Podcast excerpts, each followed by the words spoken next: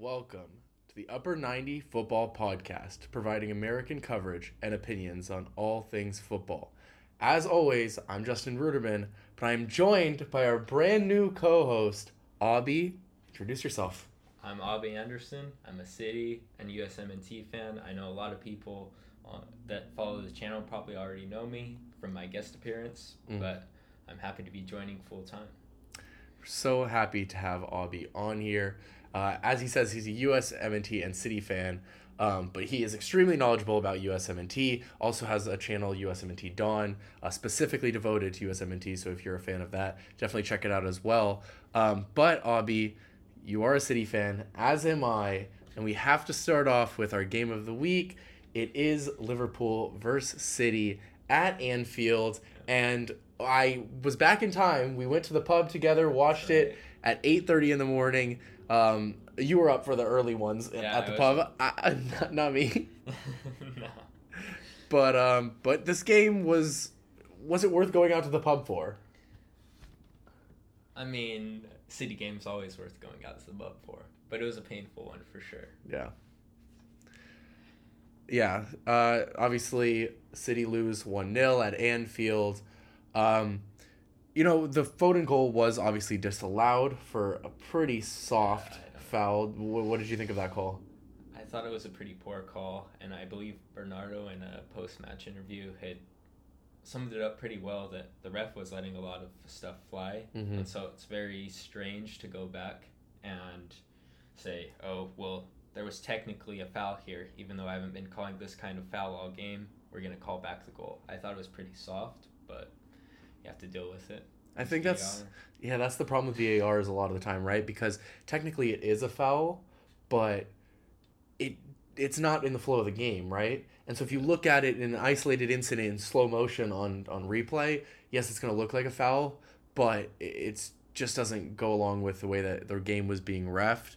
Um, which uh, you know I, I agree with letting them play generally, especially in a big game like this.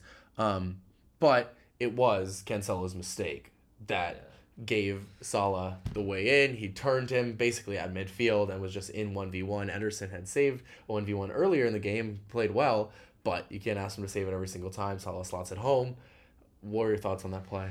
I mean, just really awful defending by Cancelo. I don't know what he was doing, but it was also really tough for us as a team because, you know, that comes off of a De Bruyne cross on a free kick that if he had sent, you know, a few yards this way, Haaland gets on the end of it and Mhm. probably puts in the back of the net, but instead Alisson's able to claim it, a quick kick down the field.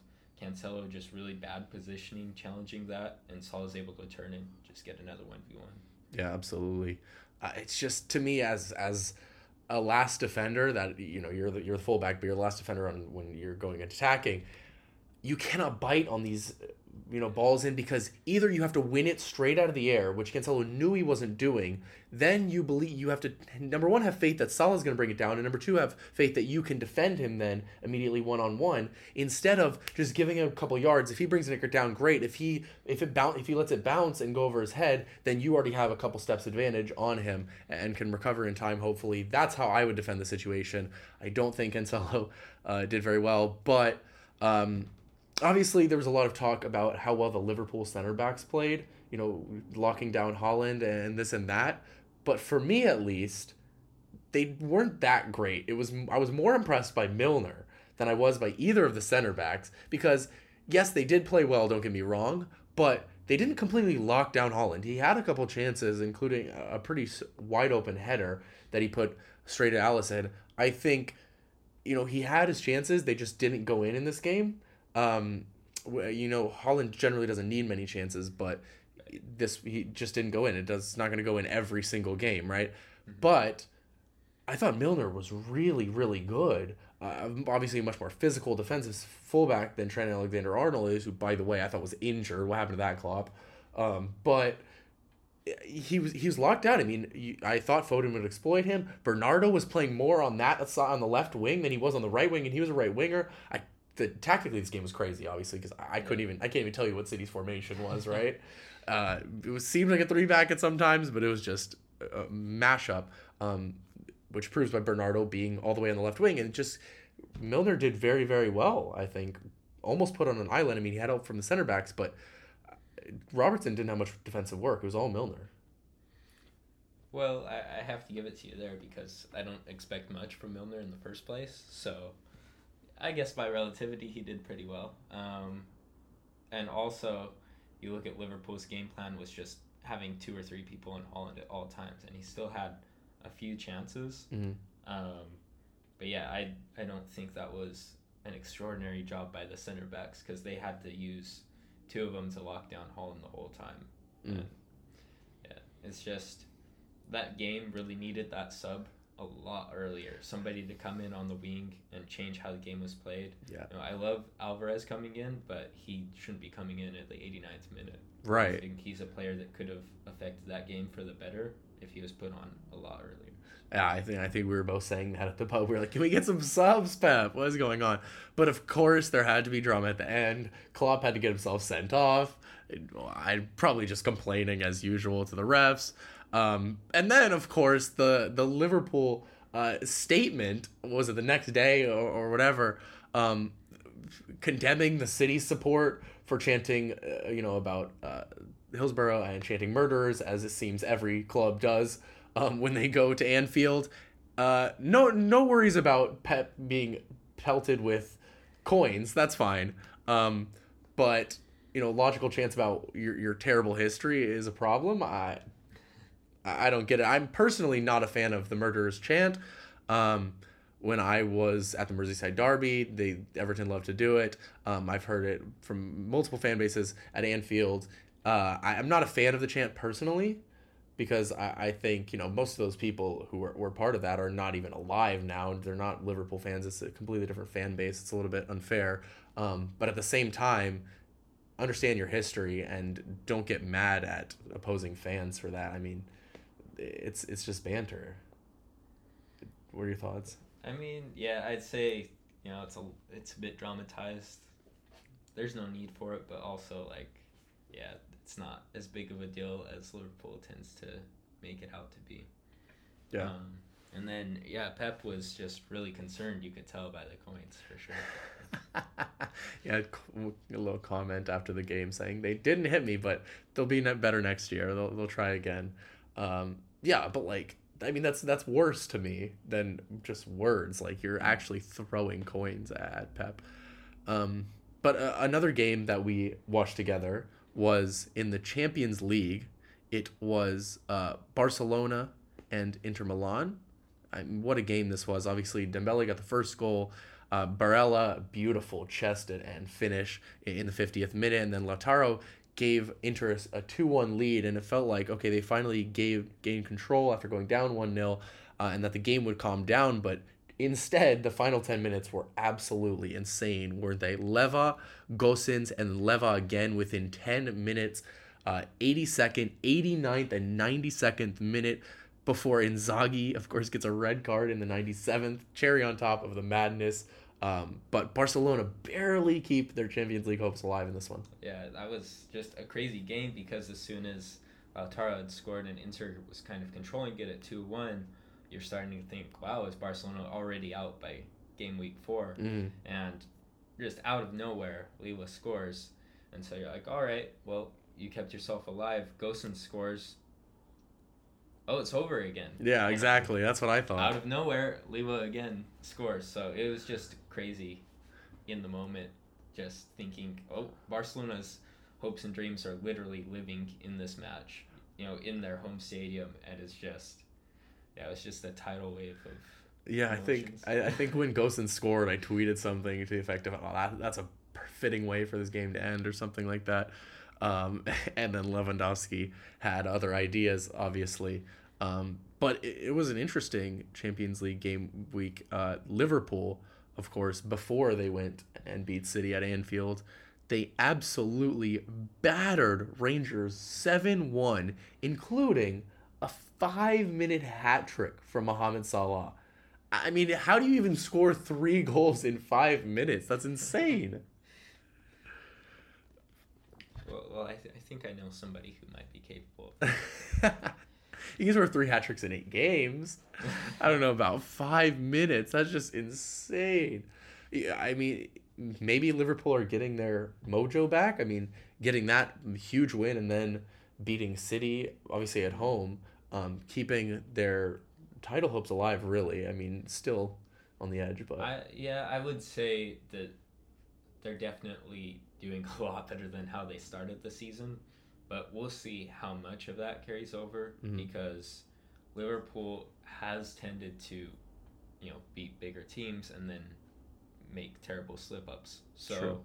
will they be able to keep up the consistency and keep up this form or was it just the excitement of how big Liverpool City has become as a match in recent times and are they just going to crumble again? It's a We'll good see. point. It's a good point. Yeah. Uh, before we move to America, uh, we obviously are, are prem focused in Europe, but El Clasico has to be talked about. Uh, Real Madrid going and beating Barcelona 3 1 pretty comfortably. Obviously, we were mainly watching the City uh, Liverpool game during this time. Um, but thoughts, I mean, it seems to me like this is the time where Madrid are okay. They they built some distance. I'm surprised Barcelona have kept pace with them honestly so far. Um, but I guess La Liga is not that difficult. Um, even though second best league in Europe shows the gap to me. Um, but regardless, I think this is when Real Madrid will start to ascend and, create a gap in La Yeah. Liga because I think it's pretty common that that people think they're going to win it. I mean, it's just about Barcelona's defense. You Mm. look at that back line, especially without Araujo there, it's just really dreadful. Huge and every loss, time they have a big game, whether that's their Champions League game against Inter or this El Clasico, like defensive errors all over the place, just really lazy defending. And you can tell from that back line that whatever they're trying to do there is not working out, and they really need to invest in some more quality players in the defense. Yeah, yeah, I think Araujo is a huge loss, as you say. Um, we know as City fans, if you have Eric Garcia as your starting center back, you got problems. Um, but yeah, no, I think Madrid, uh, this is the win they needed to kickstart really uh, widening that gap. Um, but we can go to the MLS um, because we had the MLS playoffs started, right? Uh, we last week we didn't have an episode, and so we didn't get to cover uh, how the season ended and all that. But LAFC, obviously, we knew won the Supporters Shield, won the West, and then Philadelphia did clinch the East, and they got a bye, um, which set up, you know, a few quarterfinal matchups. Uh, first up was Cincinnati against New York Red Bull. Uh, obviously, Cincinnati's first playoff game. They finished wooden spoon last place in MLS the three previous years, their first three in MLS. Uh, finally, they make the playoffs and they get a, their first win in the playoffs uh, in their first game. Fantastic for them. Uh, I think it was a deserved win as well. They had the better chances, especially after Lewis Morgan came off. Um, obviously, scored that absolute stunner um, to, to put New York Red Bulls up 1 0. But after that, he first of all, I don't know why he's coming off. It doesn't make any sense to me. Like in the 50th minute, you're going to take off your best player in a playoff game. Like even if he had a knock or whatever, you leave him on. He has to be playing. And you, New York Red Bulls were just not the same with him off the pitch. Um, you know, since he's had a goal that was ruled offside, they clear one cleared off the line by Red Bull. They were creating the better chances uh, and, deserved to get the two one win, in my opinion. So really big win for them after a really poor start uh, in MLS. Obviously, could they be that Cinderella story this season? We'll see. I mean, they're going up against a pretty tough team in Philadelphia, so Exactly. a very interesting test for them. If they can get through Philadelphia, they have a legit shot. I think. Exactly. It does set up uh, going to Subaru Park and facing the winners of the East, who have been absolutely incredible this season. Um, but another game that would decide who plays the number one seed in LAFC was the LA Galaxy hosting Nashville, and it was boring game really. I mean, there there were a couple chances, but it was Nashville sitting back defensively like they do against teams who like to possess, like they did in on decision day against LAFC, uh, and they found one 0 lead, one 0 win on that game. But this time it was Galaxy finding the one 0 uh, win. Uh, obviously Araujo getting the goal, but it, it, they deserved the win, uh, as did Cincinnati. You know they uh, created a goal. Chicharito got one, but it was ruled offside um, or handball or something like that. Um, but to me, Riqui Puig has been the difference maker for Galaxy ever since he has arrived. They've been much better team, much different team. Uh, his numbers are off the charts. And Chicharito obviously is the one that's going to get all the plaudits, all the talk because he's scoring the goals. And yes, his resurgence has been huge. Partly though, that's been in, in due to Riqui Puig, but just overall, Riqui Puig runs a game. Um, and I, I expected him to be a really big addition, and he's proving to be so far. So that obviously sets up the El Trafico Yeah. at the bank. Um, Very big one. as big as it gets, doesn't it? Uh, and this same same situation in, in a Western Conference semifinal uh, in 2019 when LAFC won the Supporter Shield. They faced Galaxy at home, right? 5 3 was the final score of that game. It was an insane game. I don't expect a, a similar game this time, um, but LAFC also had a hangover in the Western Conference final then, uh, lost to Seattle at home, but can they find a way past Galaxy? Obviously, who've been, you know, so they've struggled away, but at home, not so much. Uh, can they find the way through and then not have a hangover again? Because obviously, LFC are the favorites to win uh, the league. But uh, Austin have another thing to say about that, don't they? Because they have been fantastic this season, uh, and they beat. I will call them your RSL since you are our Utah Somewhat- somewhat. you're that's a as as much as you support MLS, that is that is your MLS team, uh, and so what happened because they completely crumbled. I mean, Cordova, the header in the third minute, and then 14th minute he scores the penalty to up two 0 in Austin, and feels like oh Austin are crumbling at their first chance of a really big game for their club, right? Um, and they just couldn't get it done, but instead. Sebastian Driussi, that man who I voted for for MVP because I think he is was even better than Mukhtar this season. I think he's just incredible. I think you take him out of Austin and and they're in shambles really. Uh, he does basically the same thing that Cordova did. The the same header and then uh, after Rubin is sent off for the first time in his career by the way, uh, for that second yellow coming in late on Brad Stuver, Driussi got this penalty equalizer in the 94th minute to make it 2-2. Uh, I mean, this was just insane, right? A handball to. It felt like RSL were just going to hold on. They they did this. It felt like last year in the playoffs, right? They would just hold Yeah. on and find these weird wins. It felt like they might be able to do it again, but they give away the penalty. Driussi scores the penalty. Uh, he even scores a winner in extra time. It's ruled out though for offside. Um, and then, of course, the shootout comes. Brad Stuver comes up big, two saves in the penalty shootout. Austin wins 3 1, and they are still alive, finding a way back from uh, 2 1, sorry, 2 0 down um, after, you know, Cincy showed them the way how to do it first. Austin coming back and showing their fight. Yeah, it's a just a crazy game, and I think it's kind of been a pattern with RSL for as much as I've followed them, which Mhm. hasn't been that much, but I've been able to tell that they've struggled to really form an identity, Mm. and most of their success, especially in the postseason, has just come from let's try and hang in this game and maybe something will happen instead of trying to exert a play style Yeah. and yeah, they're just gonna have to figure it out because they're just sitting in this bubble area where they might make playoffs, they might not, but it's not really ever leading to anything. And so there's some real uh, issues that need to be fixed at RSL before they ever have a chance at winning it all. So, Yeah, I think so too. A team that I never really thought would be in the running, but they are Montreal. Yeah. Uh, they beat Orlando 2 0 very comfortably. Kone and Mihailovic. Um, I mean, this is the year for them if, if they're going to do it, right? Because they're Yeah. losing a bunch of players at the end of the season, including Mihailovic.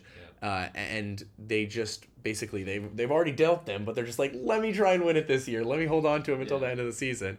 Um, and it's working. I, I mean, very comfortable win against Orlando. I think they are a very quality team, one that uh, people might not realize how good they are, even though they finished second in, in the East. I still think they're underrated somehow. Maybe it's just my perception, but uh, a team that could catch people sleeping and go and win a cup. I mean, all of Montreal kind of is. Mihailovic has been underrated with the USMNT as well, Mhm. not ever Mhm. really getting a chance despite It's true. being pretty quality. So yeah, it should be interesting to see what Montreal could do because they could have the right tools to give everybody a surprise. Yeah, absolutely could.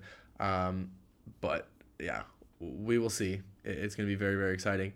Um, but with that, we can move on to the Ballon d'Or, which is the, the ceremony just happened. Yep. And so I can get your live reactions of the winner. It is Karim Benzema. What? Uh, would've guessed that? It was expected. it was expected, of course. Um, but he does. He does deserve it. He does deserve it. Oh, I, I should mention, by the way, the, the reason that we haven't discussed uh, NYCFC versus Miami uh, and Dallas versus Minnesota is we are recording on Monday. Those will happen tonight. So by the time you see this episode, you will know who the winners are. Um, I would expect uh, New York City and Dallas, but Minnesota more likely to mount a, an upset than Miami, I would think. But you never know with Higuain, his his retirement, you know, he, his last game potentially. Who knows what he's going to want to do? Um, but yes, it is it is Karim Benzema Mm. winning the Ballon d'Or. The final four were Benzema, Lewandowski, uh, Sadio Mane, and Kevin De Bruyne.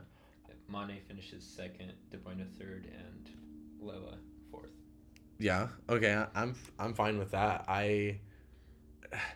It's I'm glad Kevin De Bruyne is getting his credit, obviously, um, but it's funny to me how little Liverpool fans seem to care about losing the second best player in the world according to the Ballon d'Or.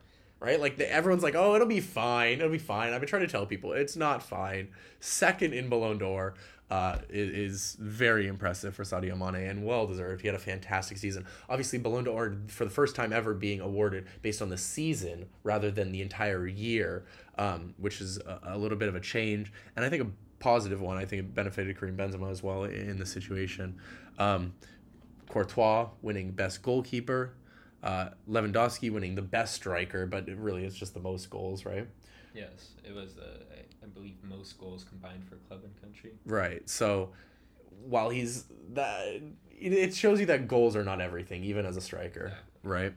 Um, and then Gavi winning the Golden Boy at 18 years old, fully deserved. I mean, starting in Barcelona, playing well, um, fantastic for him. And then of course, Manchester City winning the best club course, award, best club in the world. I mean, you can't argue with that, can you? I, I will say I'm, I'm pretty surprised because France football seems to love their Champions League winners, Mm, but you know they they found the right option this time. It's a good point. That's a good point. I mean, they, they do give a lot of awards based on that. Obviously, Courtois, Benzema, they both smashed the Champions League. Did well in the league, of course, too. But it was really the Champions League that they were so incredible in both of them. Um, but yeah, City Best Club Award. No no way to argue with that. Uh, but yeah, Be- Benzema fully deserved. I think everybody knows it. Um, next year it'll be Haaland. Yeah. Yep. There we go. so. All right. And the Mu- Mueller Award as well. Yeah, yeah, of, Of course. course. of course. Um, but with that, we can go to our moment of the week and your first moment of the week. So tell us what yours was. So initially, it was actually going to be the ridiculous delay in the Arsenal Leeds game. I had actually showed up to the bar earlier with a bunch of Arsenal fans there, actually wearing my Leeds kit. But really, I was I like both teams. the Aaronson kit, to be, Yeah. to be clear. the Leeds Aaronson kit, of course. Um, however, everyone in the bar wasn't very pleased when they announced after about a minute into the match that they had to delay it due to communications issues. I think it was a power outage. Nice. Um, yeah, that was pretty ridiculous. But I had to switch mine last night because I found out there was an even more ridiculous delay this weekend in the championship, Hull City hosted Birmingham, and it was delayed because the goals were too big. So they literally had to take the goals out from the ground and saw two inches off of them. to make sure they were the right size. It's just absolutely ridiculous. I don't know how that even happens. It has And to be on purpose. You, right you, you can't do that on accident. like that that's has to be on purpose by the club to to try and make it a little bit guess bigger. Hull's been hitting the woodwork a lot. I don't- season. They had to make it a little bigger for themselves. That's so interesting. I mean, you obviously switch sides at half, but it's like if you know that okay, this one's a little bit bigger, you know, put it in the corners. I, it's, that's not something you just accidentally have a goal that's the wrong size. Doesn't make sense to me. But anyway, uh, yeah, that's ridiculous. Two two ridiculous delays in one. You get you get a two for one in your uh, moment of the week. But no, mine um, a little bit closer to home. LAFC Supporter Shield winners, uh, as we discussed. Uh, but it was the the trophy celebration was at home after the loss against Nashville, unfortunately. Um, but it was a, a fantastic celebration with uh, everybody involved. Uh, it was my f- first year covering the team, obviously, and so it was fantastic to be a part of that celebration. They didn't let us go on the pitch. I was talking to my uh, my colleague, and she was like, "Why aren't they letting us? All, all the photographers get to go and, and be part of the celebration. I want to go touch the the supporters shield." Um, but yeah, no, it was, it was still great to be a part of. Uh, an incredible moment for lfc second in, in five years. Um, but yeah, I, I wasn't there the first time. Obviously, wasn't covering the team at, at that point. But fantastic moment, and hopefully, there can lift another trophy this season as well. We'll see. There's some there's some tough teams rising up right now. So, but LAFC are definitely the favorites. We'll see.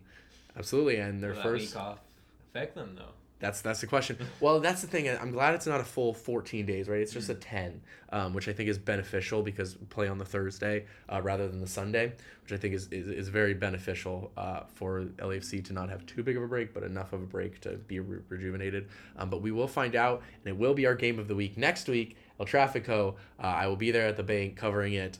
Uh, so uh, obviously, I'll, I'll give you live coverage of that, but we will also discuss it next week on the podcast. See you then.